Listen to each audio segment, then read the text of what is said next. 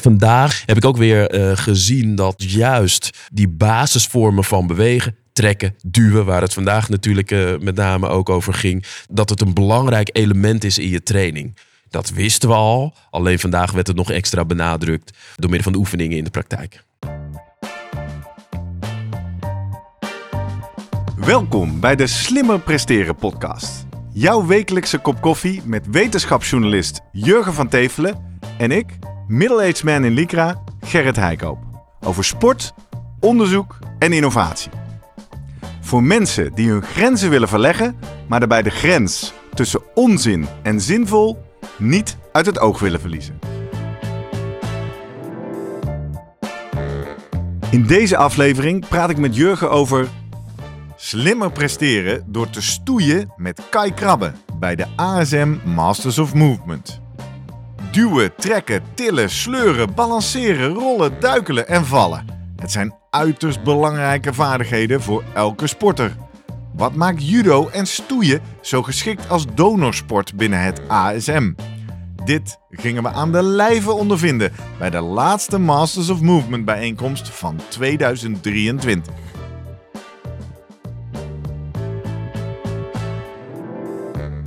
Voordat we beginnen, nog even drie dingen om aan te denken als jij zelf ook slimmer wil presteren. Nummer één.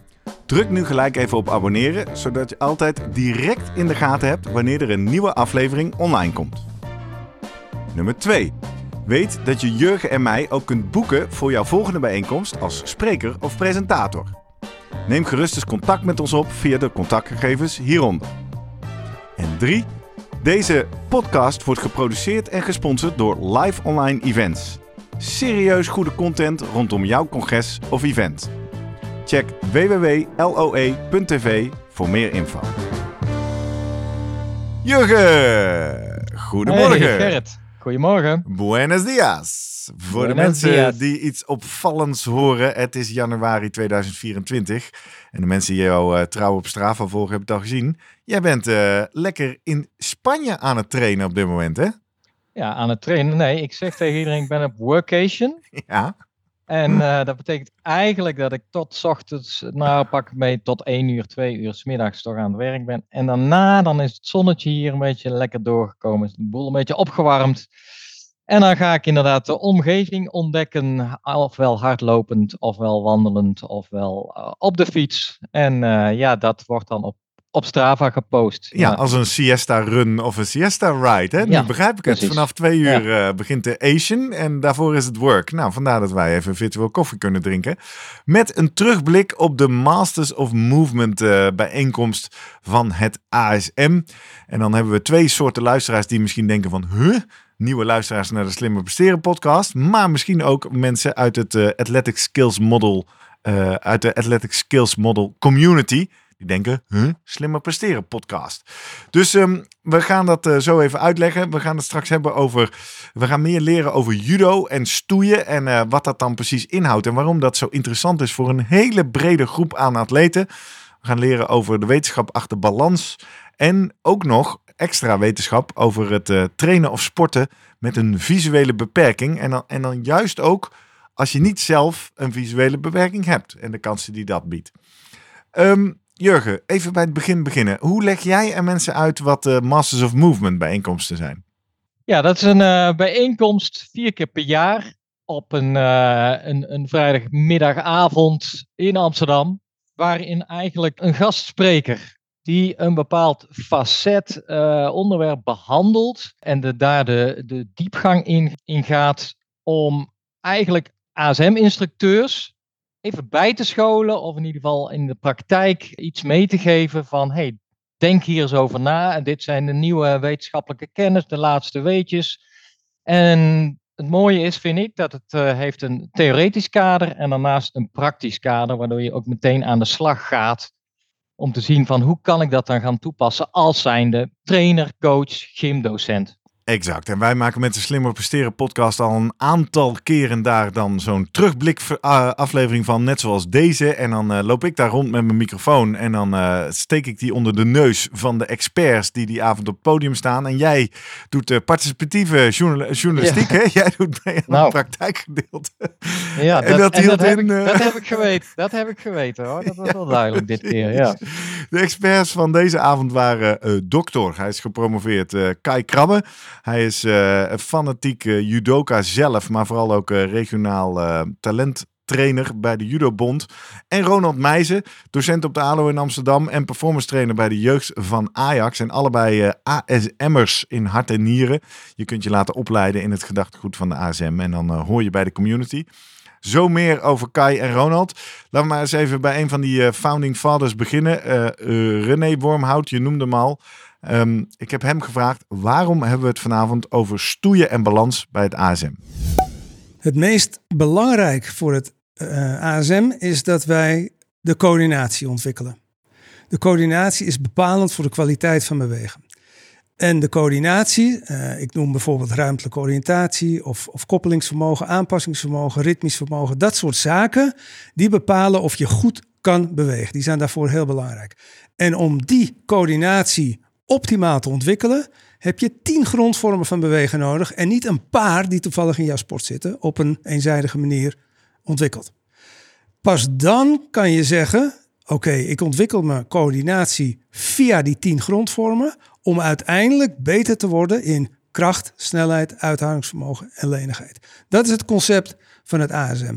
En daarboven zit nog een groter verhaal en dat gaat over die transfers of learning. En dat heeft direct weer te maken met judo, omdat judo in mijn ogen heel veel conceptuele transfers kent.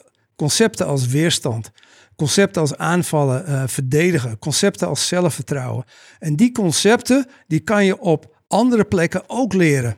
En die ervaring en kennis kan je meenemen, waardoor je soms, en dat gebeurt best wel vaak, kan onderscheiden binnen patronen die vaak voorkomen. En patroonherkenning is weer een ander concept. Uh, en we noemen het een transfer of learning in dat geval. De perceptuele, waar we vorige keer over hebben gesproken. Ja, die verschillende transfers maken uiteindelijk of jij in zijn totaliteit een goede beweger bent. Ja, best wel wat uh, verschillende termen door elkaar. Wat interessant is, vind ik, aan het A S M. Soms denk ik, nou, wat zijn we nou onnodig moeilijk aan het doen? Hè? Je moet gewoon uh, trainen, plezier en uh, variatie. Aan de andere kant, het is natuurlijk ook een volgens mij geslaagde poging om op een of andere manier beweegonderwijs, sporten, trainen, een soort van wetenschappelijk meetbaar en ons inzichtelijk te maken. Hè? En dat is uh, volgens mij wat uh, René hier ook probeert te duiden. Vandaag dus uh, in deze editie stond er stoeien. En m, nou, dat uitzicht dan in de sport judo centraal. Uh, Jurgen, heb jij judo ervaring? Ja. Ja? Ik, uh, ja, ik, eigenlijk ik besefte het toen ik uiteindelijk daar weer op die mat uh, uh, stond. En, in de dojo? Uh, ja, ik denk dat ik rond mijn zesde tot mijn achtste, twee jaar heb ik gejudo'd in uh, mijn geboorteplaats uh, Hilvarenbeek. Ja, waarom weet ik eigenlijk niet. Want ik, ja, ik tenniste ook en ik, ik, ik zwom en noem maar op. Nou, ik moest toch daarna ging ik weer denken van, waarom ben ik er na twee jaar uh, afgegaan? Ja, uh, en dat is toch, ik, ja, ik vond het een beetje heel erg statisch toen. Hoe dat toen werd gegeven. Ja, ja, en eigenlijk dat je heel weinig, en nu, nu ik dit geleerd heb van Kai onder andere, dat de basis is eigenlijk stoeien gewoon. Ja, dat, dat had ik als kind toen allemaal nog niet zo door, zeg maar. En uh, nou ja, het, het was veel, veel stilzitten, veel wachten, totdat je uiteindelijk misschien één of twee minuutjes iets mocht. En daarna was het weer wachten. Dat is een beetje mijn herinnering. Dus dan zie je maar weer het belang van goede docent-trainer voor de groep. Hè? Want ik denk ja. dat al die A S M'ers nu rollen met hun ogen. En denken, oh ja. nee toch, wat, uh, wat ja, zonde. Ja. Want daar is dus een uh, mooi talent voor, verloren gegaan voor de judosport. Ja. Ik heb uh, Kai Krabben eerst maar eens gevraagd. Wat, wat is eigenlijk de essentie van judo? Ja, de essentie van judo is, uh, is eigenlijk het stoeien. Wat voor voetbal misschien het pingelen met een balletje is, dat is voor judo of voor andere sporten, stoeisporten, is dat stoeien met elkaar. Dat aan elkaar plukken, duwen, trekken, rollen, uh, elkaar heen tillen, vastpakken. Dat is wat als twee judoka's die elkaar lang niet hebben gezien op een feest, die pakken elkaar vast, even voelen, even shoren, worstelaars aan elkaar. Dat is wat ze, wat ze intrinsiek leuk vinden. En stoeien is eigenlijk heel, uh, heel natuurlijk gedrag. Mensen doen het, kinderen doen het, maar ook heel veel dieren doen het. Uh, en in stoeien gebeurt ontzettend veel. Dus in stoeien ben je, ben je fysiek bezig, je bent motorisch, cognitief bezig. Maar met name ook uh, sociaal, emotioneel gebeurt er ontzettend veel. En stoeien is natuurlijk gedrag, het is speelsgedrag. Dus per definitie is stoeien leuk. Anders zouden die kinderen, die dieren daarmee ophouden en zouden ze er niet al die belangrijke dingen uit leren. Maar dat betekent dus ook eigenlijk dat als wij samen aan het stoeien zijn, dat we ook continu die grenzen aan het opzoeken zijn van hey, wanneer is het nog leuk voor mij en wanneer is het ook nog leuk voor jou? Want als ik denk, ja, ik ga gewoon flink de keer en ik pak je vast en ik knijp je fijn, dat vind ik tof. Ja, dan is het stoeien heel snel klaar. Want voor jou is dat dan niet meer uh, een spel, is het niet meer prettig. Dus of jij stopt ermee, of wij slaan door van stoeien en dan wordt het een potje vechten. En dat is ook niet de bedoeling. Ja, hij kan geweldig vertellen, Kai Krabben. Maar ik vind dit ook een van de meest inspirerende inzichten uit de avond. Hè? Stoeien mm. is vechten waarbij het voor allebei leuk is. Altijd. Yep. Want zodra het ja. voor een van de twee niet meer leuk is, is het afgelopen. Ja, en op een of andere manier, want dat is ook mijn herinnering aan mijn, mijn judo-carrière vroeger. In een van mijn eerste wedstrijden, toen ging mijn tegenstander, die ging huilen. En, um, door ja, jou? Door mij, ja, je kan het je niet voorstellen. Maar, en, wat ik dan helemaal, en daarmee was het eigenlijk, werd hij de winnaar. Ja, nou ja, toen was het Hè? eigenlijk, ja, ik snapte daar niks van. Ja, dus dat is, daar is iets niet helemaal lekker Ach, toen uitgelegd toch. Van. Uh, Als de Judo Bond nu luistert, denken ze en een slechte trainer en een slechte jury ja. of uh, scheidsrechter die dag. Dus uh, nee, van dat stoeien eigenlijk en de, het, het, het, ja, het leuk gewoon even aan elkaar duwen, trekken en een beetje lol hebben. Ja, die herinnering heb ik, heb ik veel minder. Had jij niet? Dat vind ik eigenlijk wel mooi. Dat hij, hij uh, Kai had het ook over eigenlijk die, uh, de oprichter van het judo. Hè, die Jigoro Kano, mm-hmm. uh, Japanner. Die was eigenlijk pedagoog, was gewoon een onderwijzer. En die had eigenlijk uh, vanuit die gedachte, die pedagogische gedachte, had hij zoiets van, ja, dat judo is een hele mooie opvoedkundige methode ook. Dat is het ultieme bewegingsonderwijs voor lichaam en geest. Eh, ook de manier om beter mens te worden. Omdat je ook moet samenwerken eigenlijk met je tegenstander. En eh, het leuk moet hebben met elkaar. Dat vind ik wel, uh, ja, die was nieuw voor mij eigenlijk. Exact. En nou is dus niet het uh, betoog van deze aflevering, we moeten allemaal aan de judo. Ik bedoel, dat mag. Dat zou Kai niet op mm-hmm. tegen zijn. Maar de essentie is natuurlijk dat we kunnen leren door, door judo of de lichtere vorm stoeien in onze ja. trainingen te verwerken, dat we betere sporters worden in alle sporten. Nou, uh, Kai heeft dat in zijn presentatie fantastisch neergezet. Ik heb hem bij de microfoon nog eens gevraagd, goh, Kai, waarom is dat judo of dat stoeien nou zo interessant voor al die andere sporters? Ja, omdat ik denk dat, dat die waarde van het stoeien, uh, die, is niet, uh, die is er niet alleen voor judoka's. Die is er voor, voor eigenlijk voor iedereen. Uh, en Ik merk ook nog wel eens dat mensen in andere contexten, die vinden dat stoeien toch nog spannend om toe te passen en, en, en last en hoe moet het dan precies en is het niet gevaarlijk? Uh, en dat is helemaal niet zo. Je kunt het stoeien op allerlei manieren uh, toegankelijk maken voor iedereen. Uh, zowel fysiek als sociaal, mentaal kun je dat veilig aan gaan bieden. En dan ga je er ontzettend veel uithalen. Dus uit het stoeien haal je, uh, nou ja, ten eerste haal je er algemeen, uh, uh, conditioneel. Uh, je hebt zelf uh, wat dingen hebben jullie ondervonden. Het is ongelooflijk uh, uh, fysieke prikkel. Dat stoeien. Dus je kan dit zien als een algemene vorm van, van conditionele of krachttraining. Uh, je ontwikkelt je coördinatie uh, heel divers. Um, wat specifiekere vaardigheden in heel veel sporten terugkomen is dat je, dat je uh, rollen, duikelen, draaien, balanceren, vallen zijn, zijn uh, grondvormen die uh, bij uitstek in het judo zitten, in het stoeien ook voorkomen. Uh, je leert eigenlijk de angst voor de grond uh, weg te nemen. Uh, dus je wordt een beetje grondproef, zeggen we dan wel. Dus die grond die wordt eigenlijk deel van jouw beweegarsenaal. Die grond biedt mogelijkheden. Je kunt steunen op de grond. Je kunt glijden over de grond. Je kunt duiken naar die grond toe. Je kunt ineens een omhaal maken. He, dus het geeft je beweegmogelijkheden in je eigen sport. Uh, het andere verhaal is ja, niet alleen veilig vallen, maar ook uh, stevig staan. En met name in sporten waar, waar uh, duels mogelijk is, waar fysiek contact mogelijk is. Uh, de weerbaarheid om het duel aan te gaan. En om daar eigenlijk uh, voordeel uit te halen door zelf je balans te houden en misschien wel die van de ander te verstoren. En uiteindelijk train je via dat stoeien niet alleen fysieke, maar ook met name Uh, mentaal-sociale competenties. Uh, dus je leert aan de ene kant um, uh, een, een enorme doorzettingsvermogen, juist om in fysiek zware omstandigheden te blijven knokken, zeg maar.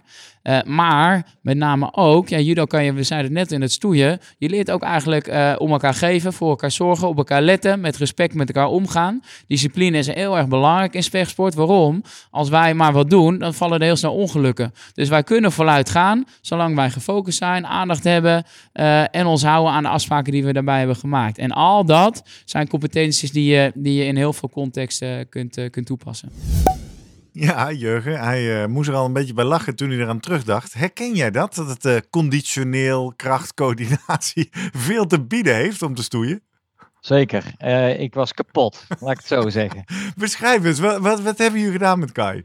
Nou, eerst met Kai, nou, dat was echt in de dojo. Dus, uh, en dat, dat is toch wel, ja, hij, hij meldde het al eigenlijk. Uh, waarom is dit ook belangrijk, niet alleen voor, voor sporters of uh, juist ook voor ouderen? Die, de angst om te vallen is gewoon groot bij mensen. En, ja. dat, uh, en, en dat maakt dat ze, denk ik, ja, minder vrij bewegen. En uh, ook niet weten van, stel dat je uit balans raakt. Ja, hoe, hoe vang je jezelf dan op? Hoe los ik dat op? op? Ja. ja. Dus hij begon eigenlijk van, uh, ga maar eens lekker op die grond even zitten. Op je knieën. En ga maar eens gewoon voelen.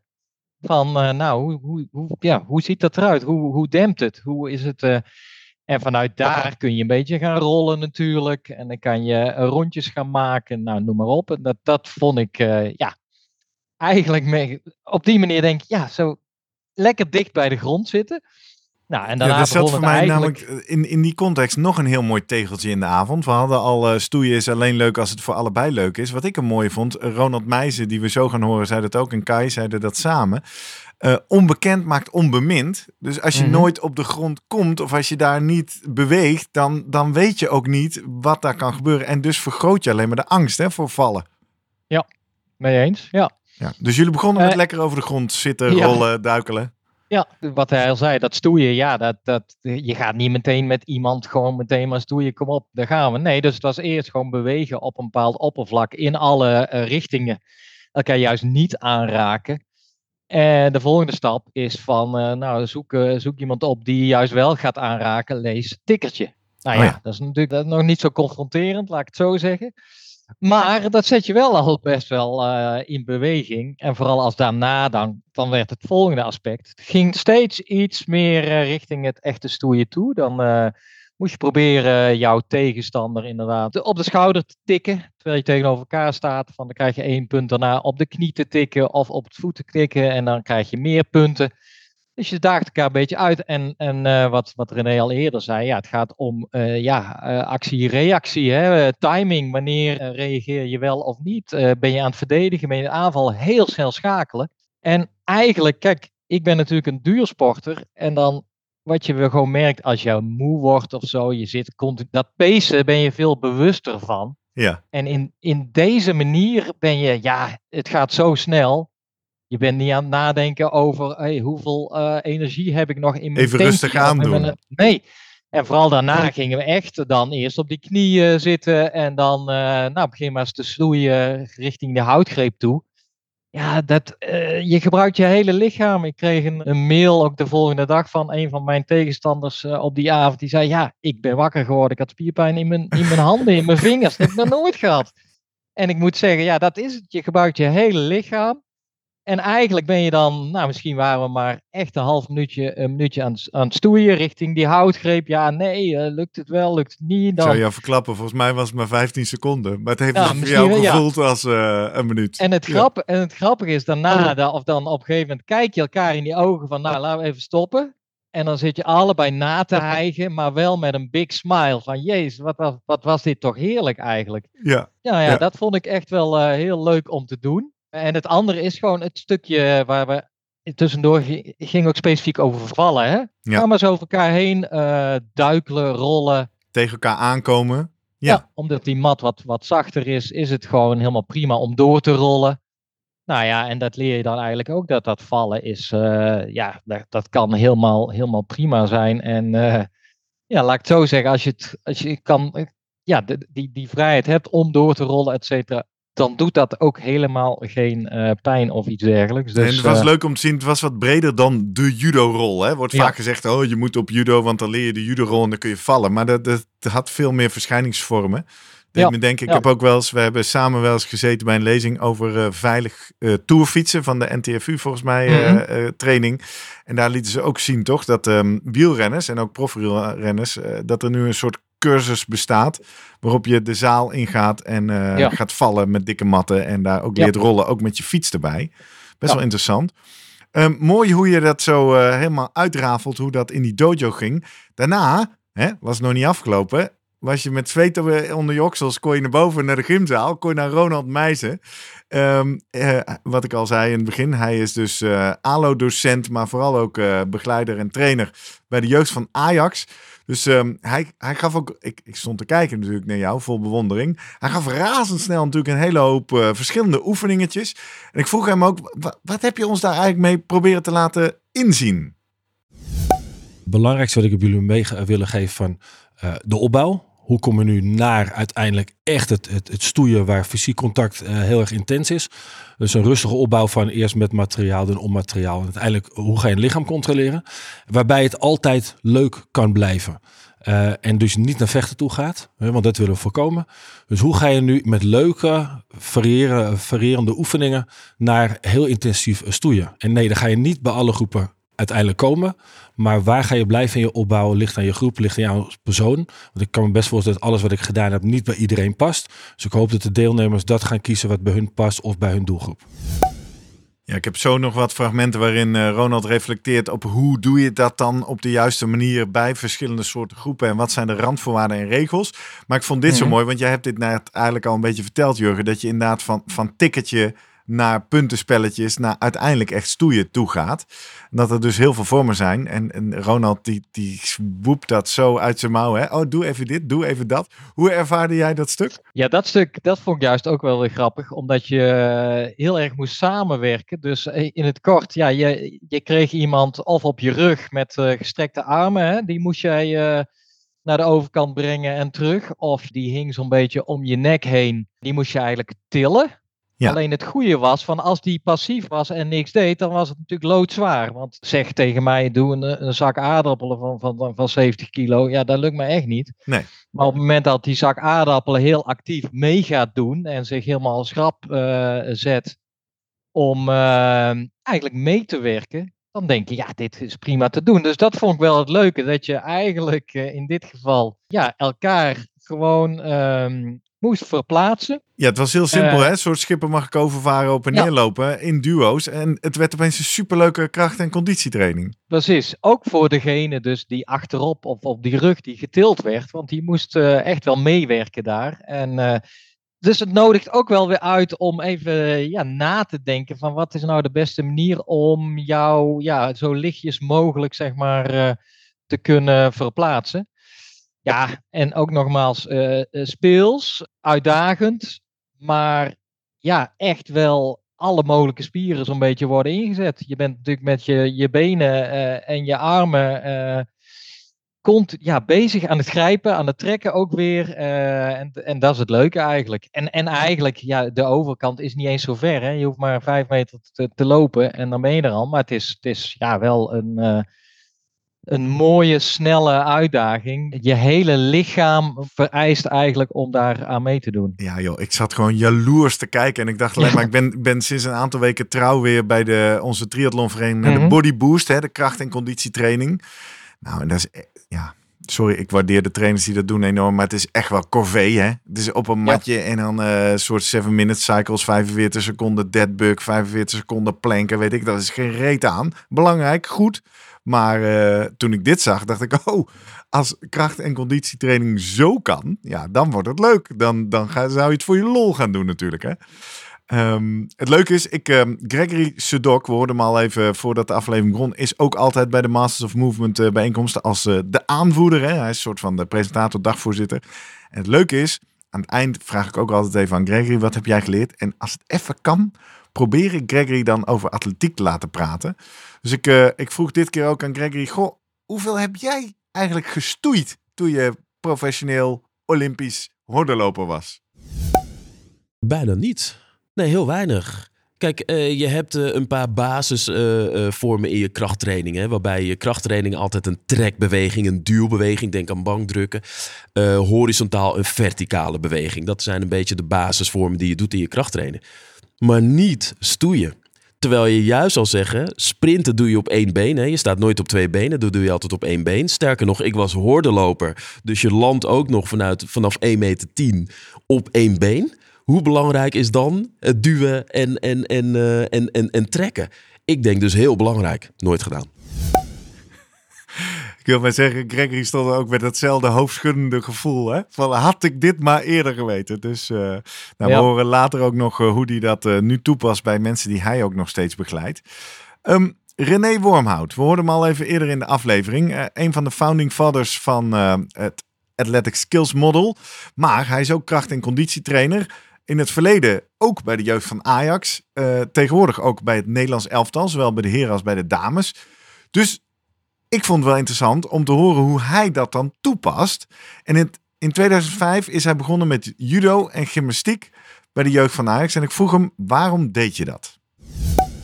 Ja, op het moment dat ik veelzijdig bewegen introduceerde bij de jeugd van Ajax, dacht ik al vanuit die tien grondvormen. En wist ik op dat moment de, de vijf, zes, zeven, hoe je het ook wil afspiegelen, die in voetbal zitten.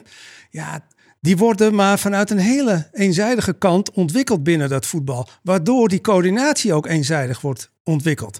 En in hele complexe situaties en omstandigheden heb je niet genoeg. Dan wil je kunnen onderscheiden ten aanzien van creativiteit, uh, betere oplossingen, anticiperen, beter kunnen aanpassen. Uh, al deze uh, uh, concepten die spelen een rol om uiteindelijk goed te kunnen bewegen. Toen heb ik uh, besloten om sporten, hè, dus skills die in die sporten terugkomen, te introduceren. En daar was judo en gymnastiek waren daar beide voor belangrijk. En judo was met name voor mij belangrijk vanuit de grondvorm stoeien, vechten, rollen, duikelen, draaien en natuurlijk balanceren, vallen. Dus dat vallen, Uh, dat deden we al in het voetbal. Maar we leerden het niet aan kinderen, waardoor die grondvrees uh, niet vrij was. En dat zorgde ervoor dat je binnen duels andere keuzes moest maken, omdat het vallen wel eens zou overroelen over de keuze en de beslissing die je wil gaan maken. Nou, wat je zag is dat met name het stoeien uh, belangrijk werd, omdat in en uit balans zijn ontzettend belangrijk is als je beweegt, zeker in complexe situaties. Vervolgens gaat stoeien en vechten, met name het stoeien dan in spelvormen, daar een verdiepende laag overheen gooien. Het dwingt jou uit balans en jij moet reageren. En met name is judo dan interessant omdat de reactie op uit balans zijn een kwaliteit is. Wat maak ik van het feit dat ik uit balans raak? Kan ik zelfs uit balans raken gebruiken om uiteindelijk een betere prestatie te geven? En daarvoor is judo gewoon bizar interessant. Ja. Hij is nog steeds net zo bevlogen als in tweeduizend vijf, zo te horen. En ik vind het ook mooi, hè? Voetballers kunnen heel goed vallen, maar we leren ze niet. Nou, dat, uh, dat zien we wekelijks op het veld, uh, denk ik, tegenwoordig. Maar ja, wat we ja. natuurlijk al vaker over ja. hebben gehad, uh, Jurgen, is, Um, dat merken we steeds, bij die A S M-aflevering wordt er gezegd, ja, je moet, je moet dansen, je moet met muziek, je moet stoeien, je moet, je moet allemaal extra dingen doen. Uh, zeker niet alleen maar sportspecifiek, hè? Dat is een soort van de boodschap. En tegelijkertijd, de tijd is maar beperkt. Dus hoe, wanneer, we zeiden al eerder in de aflevering, je hoeft nu niet allemaal op judoles. Maar hoe en wanneer doe je dat dan? Nou, daar was ik ook wel benieuwd naar in die context. Dus ik zei, René, hoeveel tijd besteed je daar dan aan in de week? Dat was in tweeduizend vijf wel even anders, omdat ik daar echt een volledige backup kreeg van, uh, van Ajax. Dus de jeugd ging vijfenveertig minuten judoën. Niet het judoën wat je, wat je bij de judoclub leert, maar de vaardigheden die we vandaag hebben laten zien. Het glijden, het rollen, de spelvormen, uit balans, duwen, trekken, et cetera. Daarna gingen we het veld op. Een uur. De warming-up zat eigenlijk in het judo. En vervolgens was het omkleden en uh, de voetbalspecifieke zaken doen. Uh, en dat gold dan uh, uh, twee dagen later voor uh, uh, gymnastiek. Daar gingen we klimmen, klauteren, slingeren, zwaaien. Grondvormen die niet uh, direct vaak in het voetbal voorkomen, maar die wel belangrijk zijn om die coördinatie te beïnvloeden. En die coördinatie zorgt er weer voor dat die kwaliteit van bewegen verbetert binnen die specifieke skills. Zo zag het er toen uit.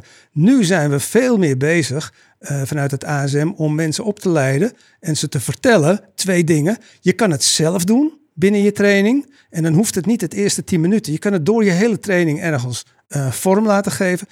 En het tweede is, als je dat lastig vindt of sommige grondvormen uh, zijn niet, uh, ja, die horen niet bij jou, daar ben je niet in ontwikkeld, dan kan je gaan samenwerken. En dat laatste, dat is waar het A S M heel erg op inspeelt. We moeten meer gaan samenwerken uh, met die bewegen experts. En we kunnen daarbuiten ook nog hele andere adviezen gaan geven. Dus wanneer een kind hartstikke goed is in tennis en bij jou komt uh, en je ziet dat het een hele goede judoka is, dan zeg je, jij bent zo goed, zou je bij ons in de, in de expertgroep willen komen? Dan zegt zo'n kind vaak, nee, dat kan ik niet, want ik zit ook al in, de, in het expertgroepje bij tennis en bij hockey, dus ik heb daar geen tijd voor. Dat bewijst telkens weer dat goede bewegers specifieke skills veel sneller leren. Ja, mooi hè? Je moet eerst een goede beweger zijn en dan word je heel goed in je, in je sport. Dat is de belofte. Maar ja, hij heeft het hier weer over jeugd. Het gaat vaak over jeugd bij A S M en talentontwikkeling. En wij maken een podcast. Tenminste, ik ben zelf een man van middelbare leeftijd, Jurgen. Dus ik probeer hier ja. ook nog iets uit te krijgen, toch? Ik ook, uh, Gerrit. Ja, ja. Hè? Wel hè? Samen. Nee, ja. Dus het leuke is, ik weet niet uh, of jij dat ook hebt, maar tegenwoordig, uh, sinds ik hem ken, als ik naar het Nederlands elftal kijk, kijk ik altijd wat extra goed naar de bank. Daar zit Zeker. hij dus, hè, René Wormhout. Ja. Hij is uh, kracht- en conditietrainer bij Oranje. Niet alleen bij de heren, maar ook bij de leeuwinnen, bij de dames. Dus ik dacht, even kijken of we nog een beetje sterrenstof in deze aflevering kunnen krijgen. En ik zei, goh, René, hoe doe je dat dan nu in je rol heden ten dagen bij het Nederlands elftal? Nou, de, de contactspelvormen, uh, die... Uh... Die breng ik veelvuldig in, uh, zowel bij de mannen als bij de vrouwen. Bij de mannen is dat wat natuurlijker. En je ziet dat daar uh, een, een enorme dynamiek ontstaat. Omdat ik denk dat jongens al van jongs af aan uh, stoeien en vechten in hun repertoire hebben, zeg maar. Vrij eenvoudig. Uh, de een wat meer dan de ander. En je ziet, en dat is een aanname, dat meisjes dat minder hebben. Dat denk ik.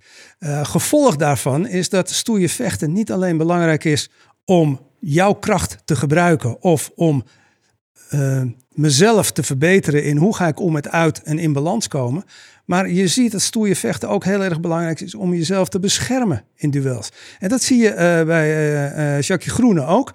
Uh, zij is um, uh, langdurig judoka geweest, ook Nederlands kampioen geweest.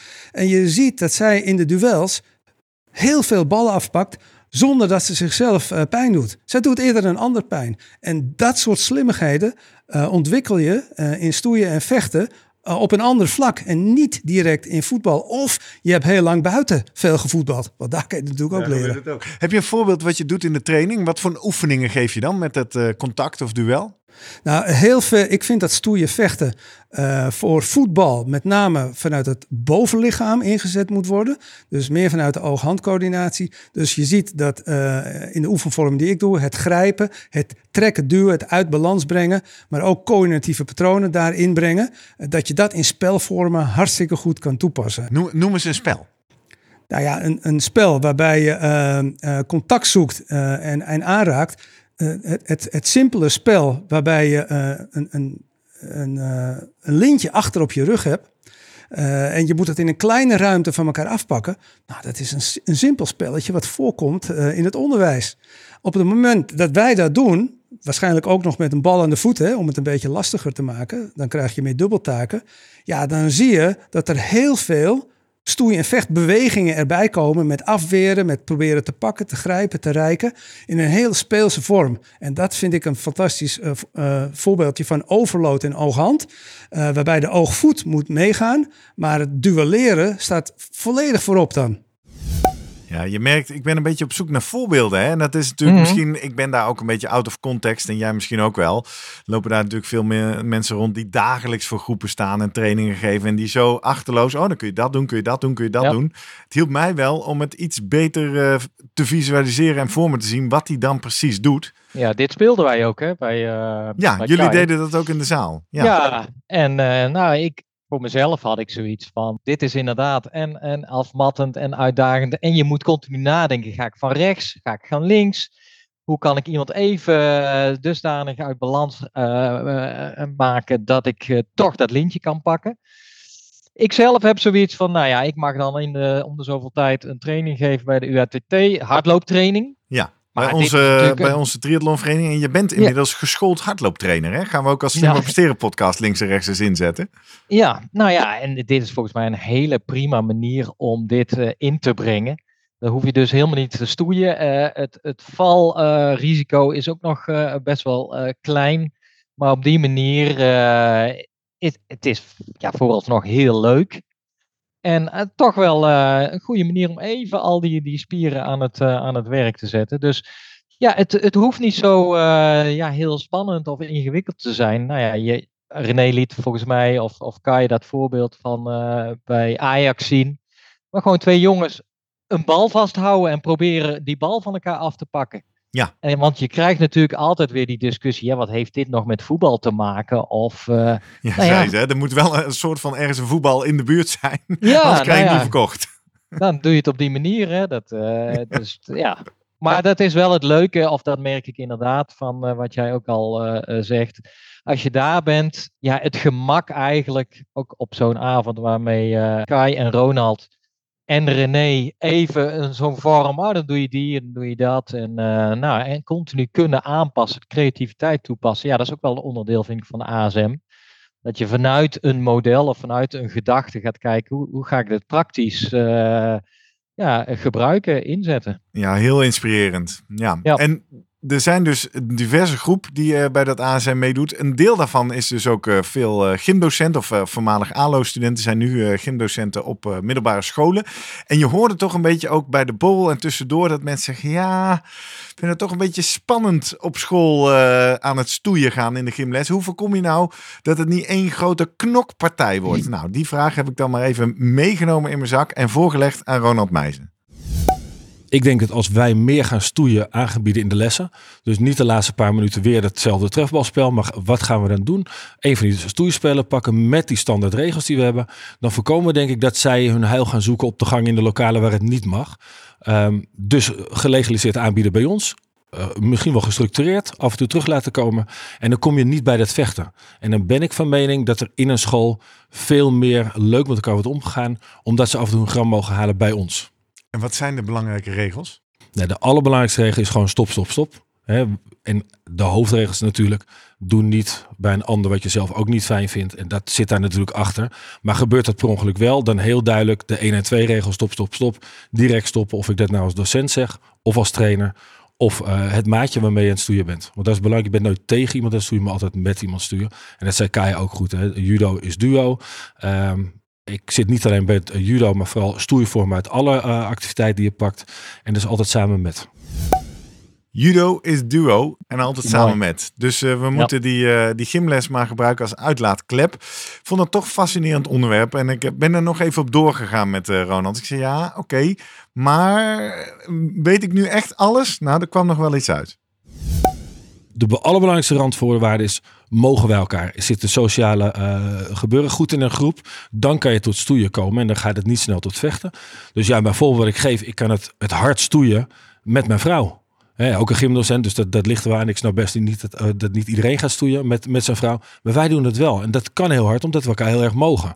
En dan ga je nooit die grens over, want je kent elkaar heel goed. En je accepteert ook als een keer even niet helemaal lekker gaat. Dus dat is het belangrijkste bij kinderen. Ik zit de groep goed in elkaar, kennen ze elkaar goed, hebben de contact rustig opgebouwd, accepteren als elkaars regels en gedragsregels. Ja, en dan kan je tot, tot heel leuk stoeien kan komen. Je zegt bij kinderen, is dat dan anders bij volwassenen? Nou, ik zou willen, en dat hebben we vanavond gezien denk ik, dat volwassenen het onwijs leuk ook nog steeds vinden. En misschien ook wel nu denken van, oh, doe ik dat maar wat vaker? Moet ik dan op judo? Nee, dat hoeft niet per se. Want ik denk dat bij alle sport en alle activiteiten kunnen we stoeien inzetten. In warming-upjes of als onderdeel van een training. Omdat wij dat nog steeds nodig hebben. En ik denk dat als je dat af en toe wel ziet. Als je vrienden ergens ziet lopen, geef ze elkaar ook snel een doel. Of je nou dertig bent of vijftig, dat doen we gewoon. Dus dat stoeien zit erin. Dus laten we dat er iets meer opzoeken. Ja, Jurgen, je bent al uh, je bent een voor, Ronald. Je bent een adept. Jurgen, hardlooptrainer Jurgen, laat ons stoeien en ticketje doen. Ja, maar dus wel uh, dat mensen elkaars maatje kunnen uitzoeken, zeg maar. En niet gewoon twee uh, willekeurigen, gaan jullie maar met elkaar stoeien. Ja, nou, nou ben je weer dus, een fragment uh, voor. Want dit is inderdaad het laatste ja. onderwerp. Ik denk, kan ik er nog een beetje... Hè, want we zijn allemaal, oh, dit is ja. fantastisch, allemaal doen. Maar ja, nou uh, hoorde ik ook onlangs een verhaal van een gymdocent... die per ongeluk iemand verkeerd vangt, bij de heup pakt... en daardoor nu een uh, S I-klacht, heet dat dan in jargon, hè? Een uh, ongewenste in- intimiteitenklacht aan zijn broek heeft... en de hele ellende die daarvan komt. Dus ik heb dat toch ook eens even voorgelegd aan Ronald... die daar natuurlijk heel veel ervaring mee heeft... zowel in de gymzaal, studenten, training... Um, Hoe ga je om met die dynamiek dat we tegenwoordig af en toe best wel wat gevoelig zijn voor eventueel ongewenst fysiek contact? Ja, dat is wel een, een goede vraag tegenwoordig. Ik ben van mening dat als ik met mijn groep sporters of uh, leerlingen of studenten die ik lesgeef... Um, laat zien wat kan en wat normaal is, hoe je met elkaar omgaat, dat we best ver kunnen gaan. En natuurlijk moet je altijd die ander goed in de ogen kijken. En moet je in je groep goed gaan kijken naar de gezichten. Vinden ze het leuk met elkaar? Nooit uh, zelfde groepen uh, maken als trainer, maar altijd zelfde groepjes laten maken. Want dan kiezen ze iemand met wie ze mogen, met, met, met wie ze het fijn vinden. Uh, ja, dan kan je wel stoeien. En nee, ik pak niet zo'n wild vreemde van de kant om even in een houtgreep te leggen en er bovenop te duiken. Nee, dat moeten we niet gaan doen. He, dus ken je groep. Weet wie je zelf bent en bekijk wat je wel en niet kan. En als je weerstand voelt en zodra iemand vastpakt, voel je meteen weerstand. Ook een goed signaal, want we hebben ook een signalerende functie. Als je heel veel weerstand uh, voelt, dan moeten we een keer even doorschakelen, want dan is er misschien wel wat aan de hand. En bijvoorbeeld de oefeningen die je hier deed met dat tillen en dat dragen. Ik denk, oh fantastisch, krachttraining wordt leuk. Ja. Maar ik denk ook meteen, oeh, is dat voor iedereen oké? Okay? Maak je dit expliciet aan het begin van de training? Benoem je dit? Of, of zeg je, ik kijk wel wat er gebeurt?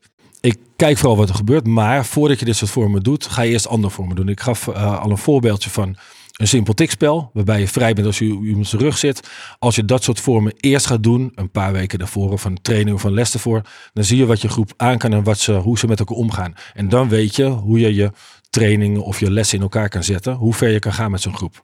Of dat je misschien wel alleen maar gaat stoeien met materiaal in plaats van om het lichaam. Nee, dus die methodiek, dan blijf je daar aan de bovenkant. En daar zijn ook tachtig mooie voorbeelden te doen. Waar je hele mooie lessen kan vullen. En waar ze ook stoeien. En nog steeds met al die verschijningsvormen van stoeien en vechten bezig zijn.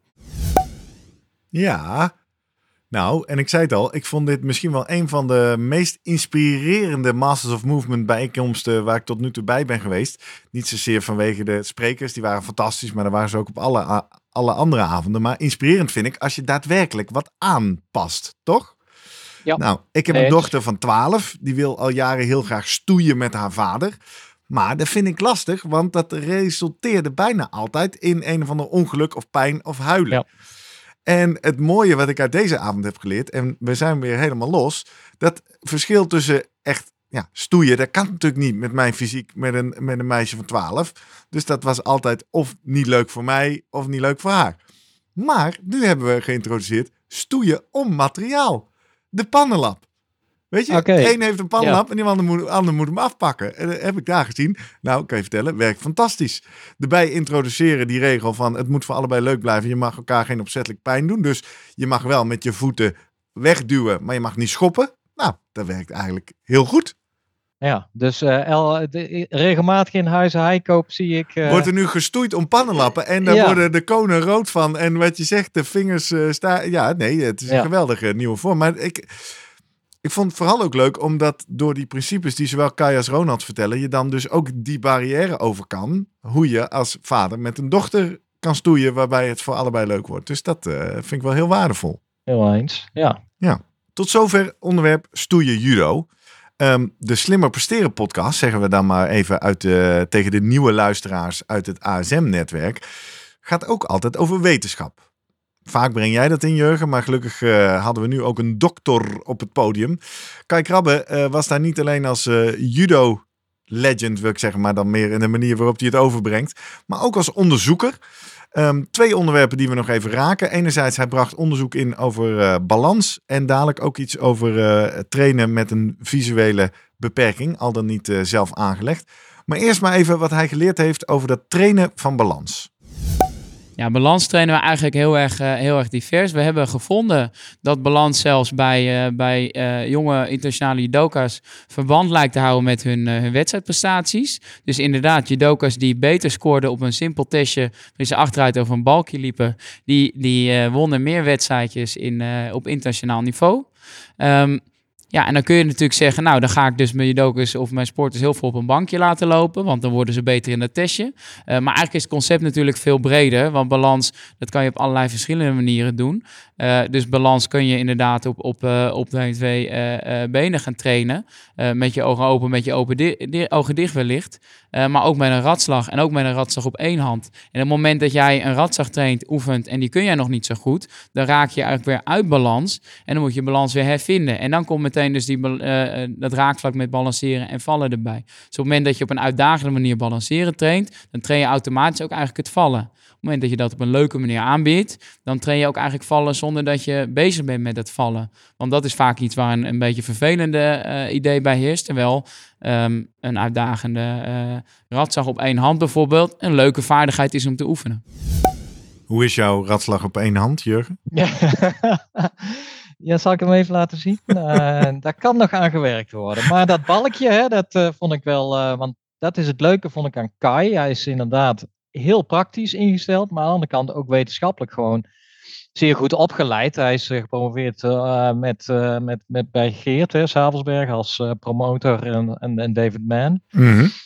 En wat hij liet zien is eigenlijk zo'n simpel testje inderdaad. Je, je gaat gewoon de bank die je kent uit de gymles, die draai je om. Ja. En dan liet hij uh, die, uh, die judoka's gewoon naar achteren, naar achteren lopen. En als er, eigenlijk, ja, je zoekt toch naar gewoon gestandaardiseerd, denk ik, uh, uh, uh, een testje, uh, metingen. Nou, die heeft hij dan. Dus ik, ik kan me helemaal voorstellen dat hij ook continu wel aan het nadenken is. Hé, hey, ja, ja, goed, kan ik dit wetenschappelijk nog toetsen? De gut feeling dat sommigen misschien wat, wat verder zijn in hun uh, ontwikkeling en het ook beter doen op toernooien. Nou ja, met, met dit soort dingen, als je die kan, ook kan meten op die manier. Uh, en uiteindelijk zal hij er best wel een publicatie, denk ik, ook nog uh, uithalen. Dat vond ik wel... Uh, Ja, wel, wel heel sterk. Of dat vind ik sterk aan, uh, aan wat, wat Kai doet. Dus niet alleen van ja, het is gewoon zo, hè, want balanceren is voor iedereen goed en het is goed om, uh, om dat allemaal te oefenen. Nee, ook daadwerkelijk evidence daarvoor vinden. Ja, wetenschappelijk aantonen. Uh, kun je er niks, uh, ja, dan, dan, dan blijft het een beetje hangen van ja, het zal allemaal wel. Ja. Dus dat, vond ik, uh, dat vind ik ook wel het interessante eigenlijk ook aan deze bijeenkomsten. Sowieso dat er een stukje wetenschap. En wat hij net zegt, we... weer even over dat vallen, hadden we het eerder in de aflevering over. Het is niet leuk om een valtraining te doen. Nee. Het is wel leuk om een radslag op één hand te oefenen en daarbij te vallen. Ja, dat gebeurt. Maar dat is een logisch onderdeel van die oefening. Dat is ook wel slim, hè? Vind ik ook wel een soort van lekker omgedacht. Ja, omdat hij ook liet zien, klassiek judo, in, daar begon hij mee volgens mij in Japan. Dat is dan één uh, beweging van de honderdzesenveertig die er zijn, begrijp ik. Verschillende judo-worpen. Ja. Ja, als jij dan degene bent die, uh, die geworpen wordt en, daar, uh, en dat uh, zeg maar vijftig keer uh, op die grond wordt geworpen, ja, dan ben je er echt wel klaar mee. Ja. Dus eigenlijk geeft hij daarmee aan dat daar moeten we ook van af. Gewoon uh, het alleen maar leren van die ene worp. Omdat het voor, ja, voor de, de ene partij is, er helemaal, is het niet fijn om continu op die grond uh, te gaan liggen. Ik zei ook tegen hem van ja, bij de Judo Bond, want hij doet natuurlijk veel met, met de jeugd, talentontwikkeling. Ja, hoe bots je daar tegenaan met een beetje de klassieke gedachte misschien vanuit, nee, we moeten, we moeten ja, bewegingen laten insluiten. Insluiten, hij zei, nou, ja. Ja, hij zei nou, dat hoef je, je moet het gewoon goed uitleggen en niet zozeer zeggen, we, we gaan het anders doen.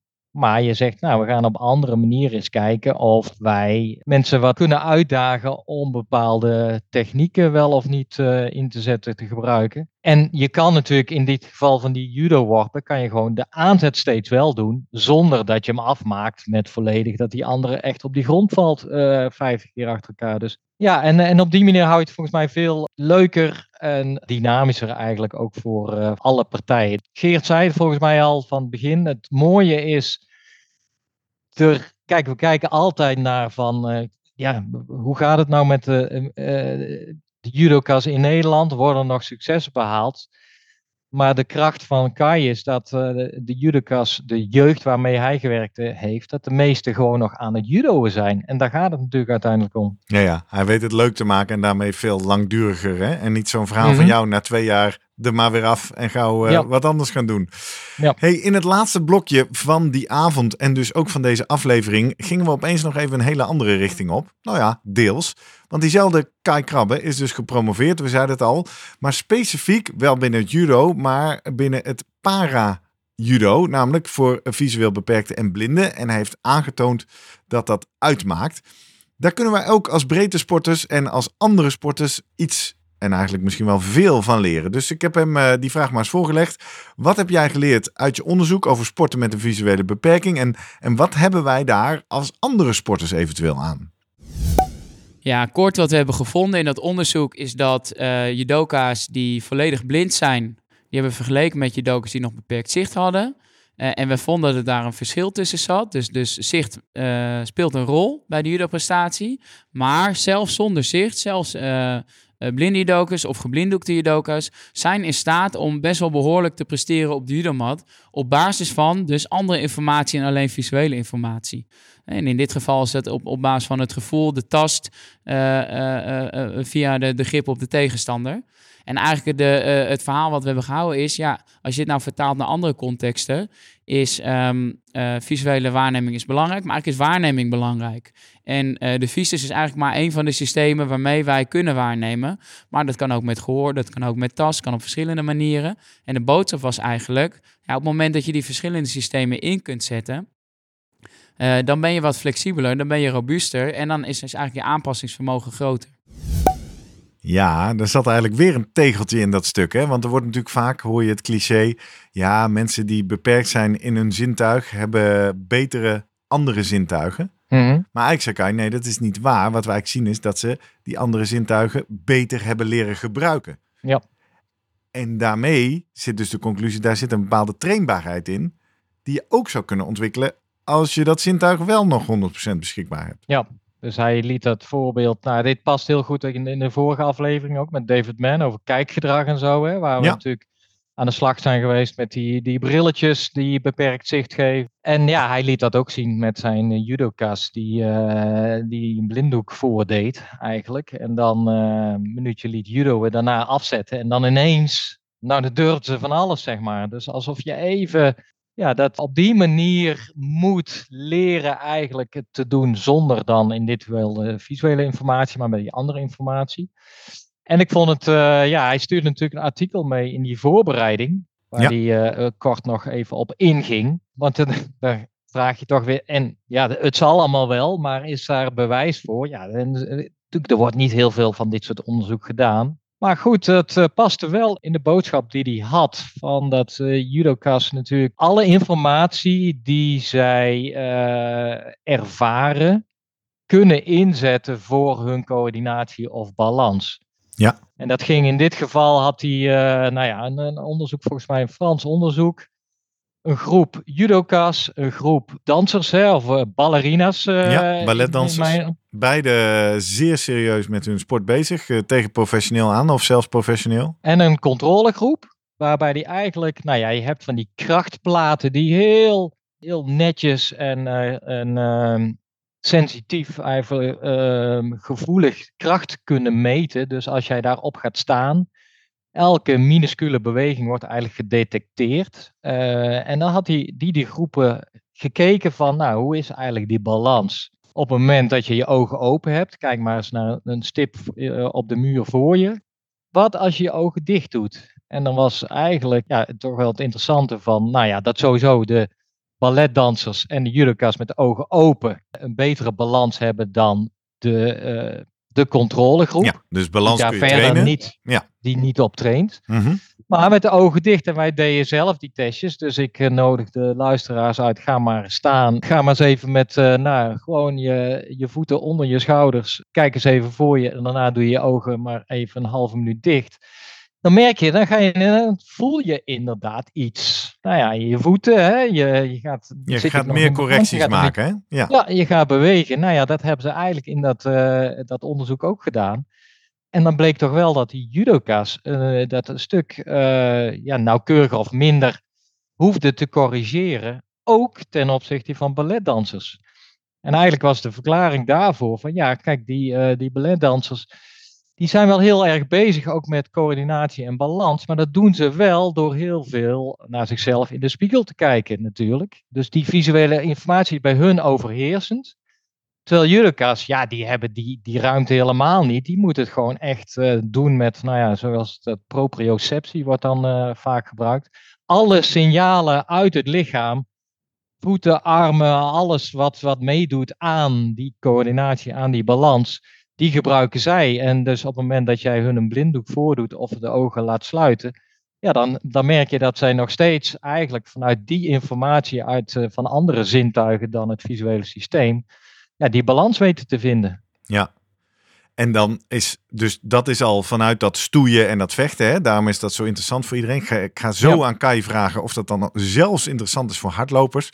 Um, en uit dit laatste onderzoek blijkt dan ook nog dat als je dus jezelf visueel beperkt, al dan niet geforceerd, dat je dus ook nog beter leert de proprioceptie, de tast, de ja. verschillende sensoren die je hebt, geluid, gehoor, uh, ook nog beter leert in te zetten. Daar is één ding uh, over gehoor, uh, Jurgen. Klemtoon. Ik zeg altijd judoka's. Maar ik hoor jou al de hele aflevering. Judoka's. Oh ja? Judoka's. Ja, dat is een... Maar ja, Guido, Guido. Hè, zo zitten we wel vaker verschillend in de taal. We gaan nu naar Gregory. Dat zeggen we in ieder geval allebei. Uh, ik vroeg hem natuurlijk als traditioneel aan het eind van de avond. Goh, Gregory, uh, jij loopt hier vanavond weg. Wat neem jij nou mee uit deze avond? En dat te maken met dat laatste deel. Wat ik meeneem naar huis is dat we hebben het gehad ook over een visuele beperking in, in de sport. En wat ik meeneem is dat ik meer aan de slag ga met de mensen die ik begeleid. En daarmee bedoel ik dat ik vaker... Ja, het klinkt een beetje gek, maar met ogen dicht. Dat, zo wil ik het eigenlijk niet benoemen. Maar misschien met, met, een, met een masker voor. Ga, ga trainen. En met trainen bedoel ik niet echt gelijk fysiek aan de slag. Maar wel uh, vaardigheden trainen. Probeer eens bijvoorbeeld op basis van, uh, van je zintuigen echt iets op te rapen. Of te kijken waar iets is. En waarom doe ik dat? Omdat ik echt geloof in die, in die vertaling. Hè? Als je het hebt over de transfer of learning. Als je het hebt over uh, iets niet zien. En hoe kun je iets optimaal dan toch nog optimaliseren. Dan geloof ik echt in de kracht van niet kunnen zien. En je zintuigen nog meer benutten. Ja, dus Gregory is in ieder geval overtuigd. Ik heb toch ook maar even bij onze wetenschapper, wetenschapper Kai Krabben gecheckt. Is dit nou dan ook zinvol voor zulke simpele bewegers als hardlopers? Ja, dat is, voor mij is dat heel aannemelijk. Uh, want op het moment dat je die visuele waarneming afsluit en je gaat toch rennen, dan heb je toch informatie nodig. Dan ga je veel meer af op je, je proprioceptie, je gevoel van waar is mijn lichaam in de ruimte. Uh, misschien wel het gevoel van de grond onder je voeten, waarop je uh, minimaal aanpassingen moet doen. En op het moment dat je dat uiteindelijk weer in een race kunt combineren, hè, dan ben je nog robuuster. Er loopt toevallig net iemand voor je, het is wat mistig. Dan ben je nog steeds in staat om, uh, uh, om effectief te lopen. Ja, kortom, uh, allemaal uh, meedoen aan de blind run. Uh, Jurgen, dat heb jij toch wel eens gedaan? Je hebt toch wel eens als een buddy of zelf... Bli- oh, vertel eens, wat heb je meegemaakt? Dat heb ik eigenlijk gedaan omdat ik daar een stuk over wilde schrijven. Ja. Dat heb ik ook gedaan uiteindelijk. Dus liep jij zelf geblinddoekt of was jij een buddy? Ja, ik deed samen met mijn vrouw, dus we hebben afgewisseld. Eerst was ik geblinddoekt. Het was een rondje op Bartiméus. Nou, Bartiméus is natuurlijk uh, de plek waar uh, gewoon veel mensen met een visuele beperking of, of, of blinde mensen uh, zijn. En die, ja goed, die wilden eigenlijk laten zien van, nou, dit is de manier waarop wij eigenlijk ook kunnen hardlopen. In dit geval heb je gewoon inderdaad de, de, een buddy naast je, dat je bent met elkaar verbonden doordat je een lintje vasthoudt. Mm-hmm. Ja, ga maar eens een rondje lopen. En dat rondje was denk ik uh, een kilometer, anderhalve kilometer. Ja, en het is echt, nou ja, in het begin durf je niks, hè? Dan is daar die angst. Dan ben je heel erg, dus de buddy moet ook jou, ja, je moet daar vertrouwen in, uh, in hebben. Nou, dat lukte met mijn vrouw uiteindelijk, uh, ging dat ook wel. Hoor. Net als stoeien moet je doen met iemand die je leuk vindt, dat geldt misschien ja. ook voor blindrunnen.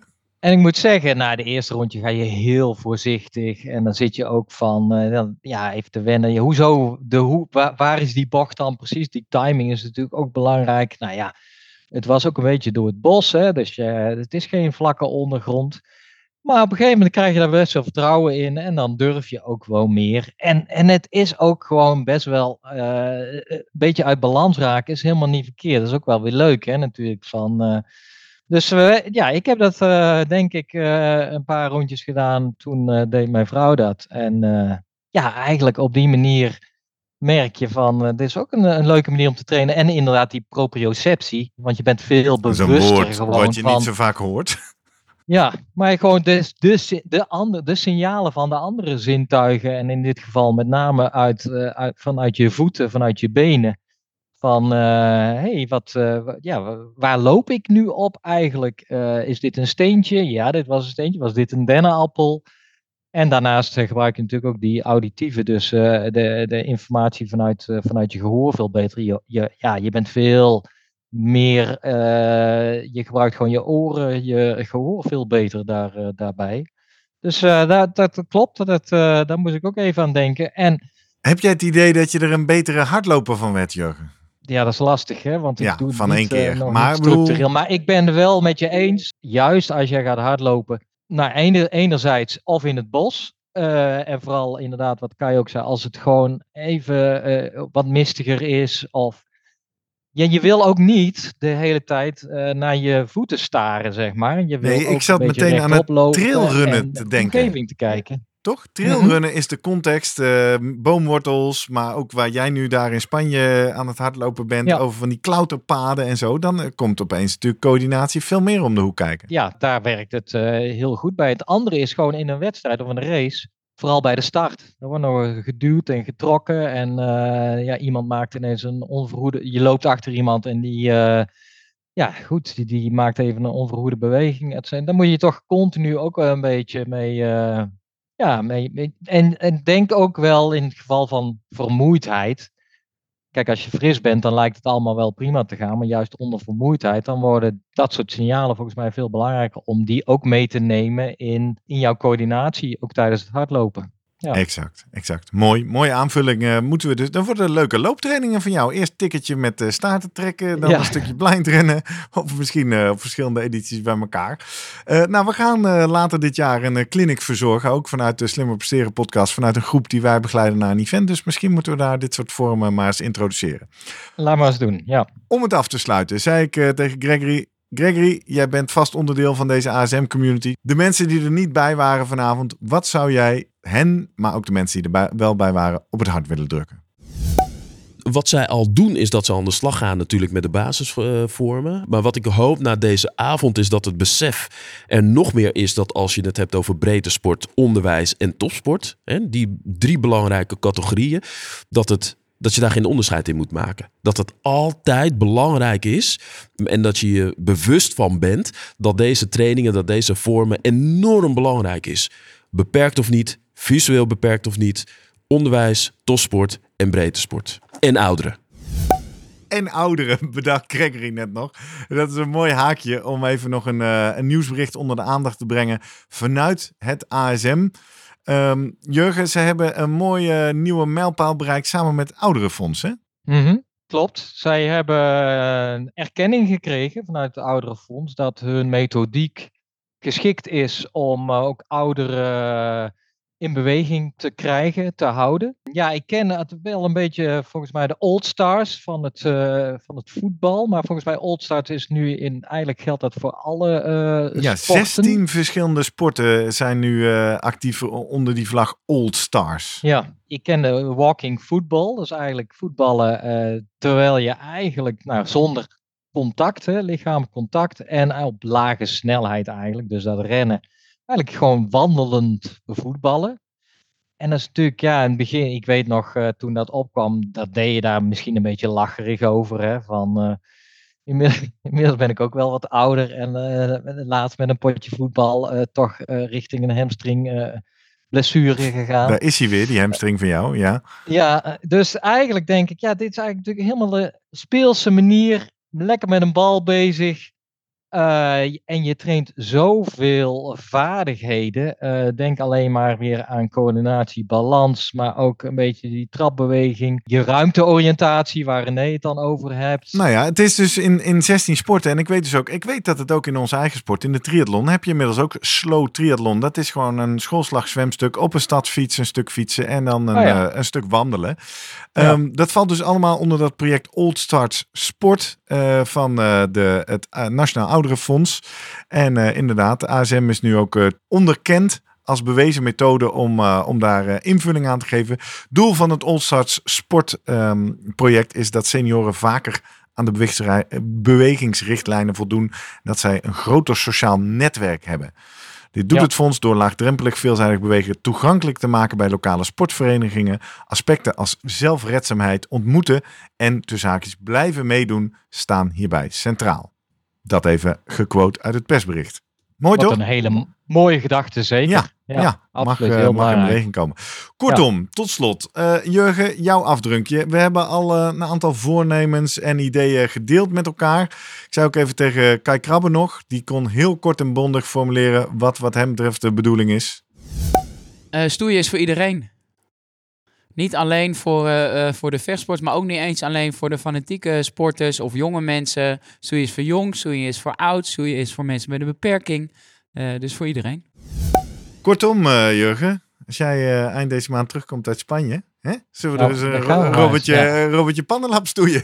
Nee, maar dit is wel wat uh, stoeien, denk je meteen, oh jee, of, uh, terwijl René zei het volgens mij al eerder, hoe vaak is het niet even een, een duwtje? Naar iemand die je kent, hè, zeg maar. Even, uh, iemand ja, zo even Ronald zei dat. Nee, ja, hoe is ja, ja, ja. Dat is toch dat contact, ja, dat, dat, dat heb je. Noem, het zou lullig zijn als je dan iemand omverwerpt natuurlijk. Dus uh, nee, ik denk dat, uh, ik neem het zeker mee. Uh, uh, wij gaan het stoeien, hè, als wij uh, de volgende keer elkaar weer live zien. Dan uh, even een robbertje stoeien, lijkt me heerlijk. Laat me even proberen. Eigenlijk, uh, ja, belangrijkste les voor mij is uh, toch wel geweest, of nou misschien ook wel dat judo zoals ik het kende vanuit uh, mijn zesjarig uh, uh, kindsbestaan, uh, waar ik toch niet de beste ervaring uh, van heb, dat ik denk, ah, die, dat heb ik helemaal even weer, uh, ja, dat beeld heb ik helemaal omgedraaid en uh, nu gezien dat judo eigenlijk gewoon een hele goede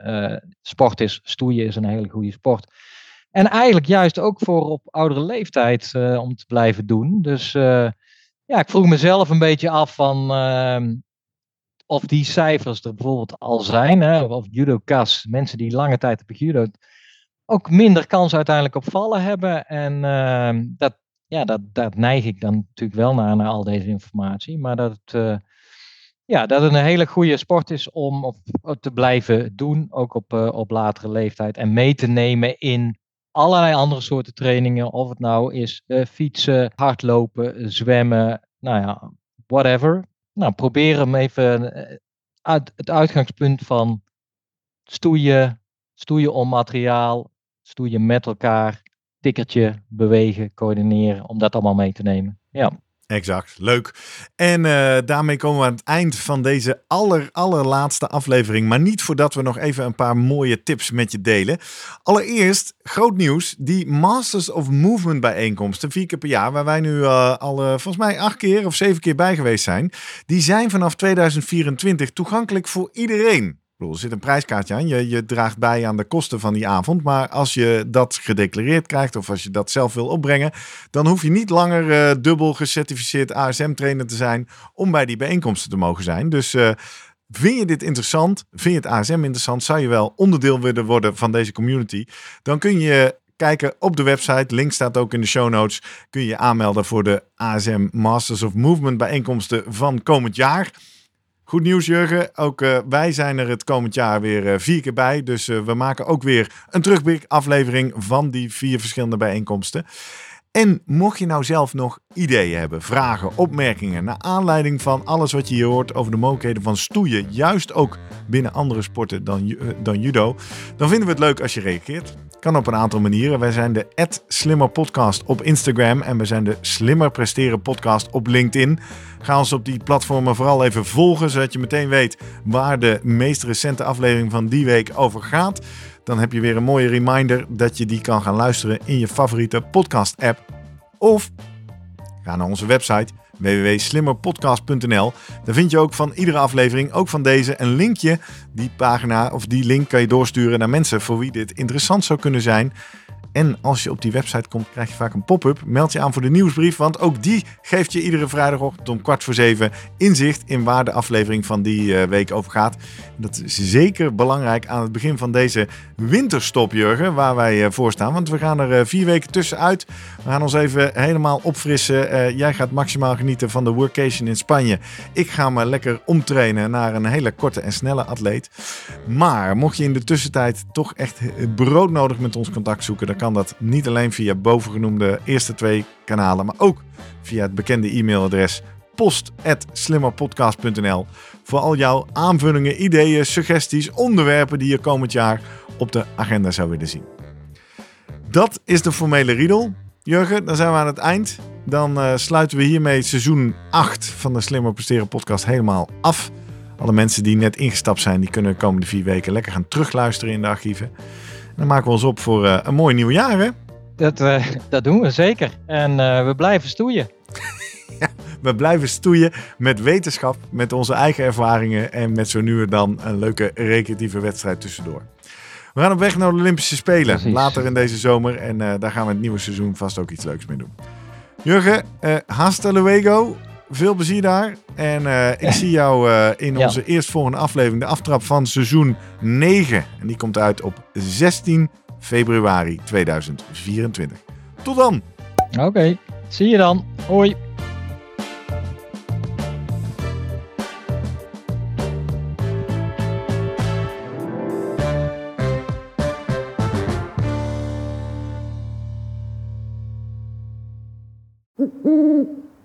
Hey, pst. Voordat je weggaat, denk er nog even aan uilentorenloop punt n l. Dan zien we je de eerste zaterdag van juni. Tot dan!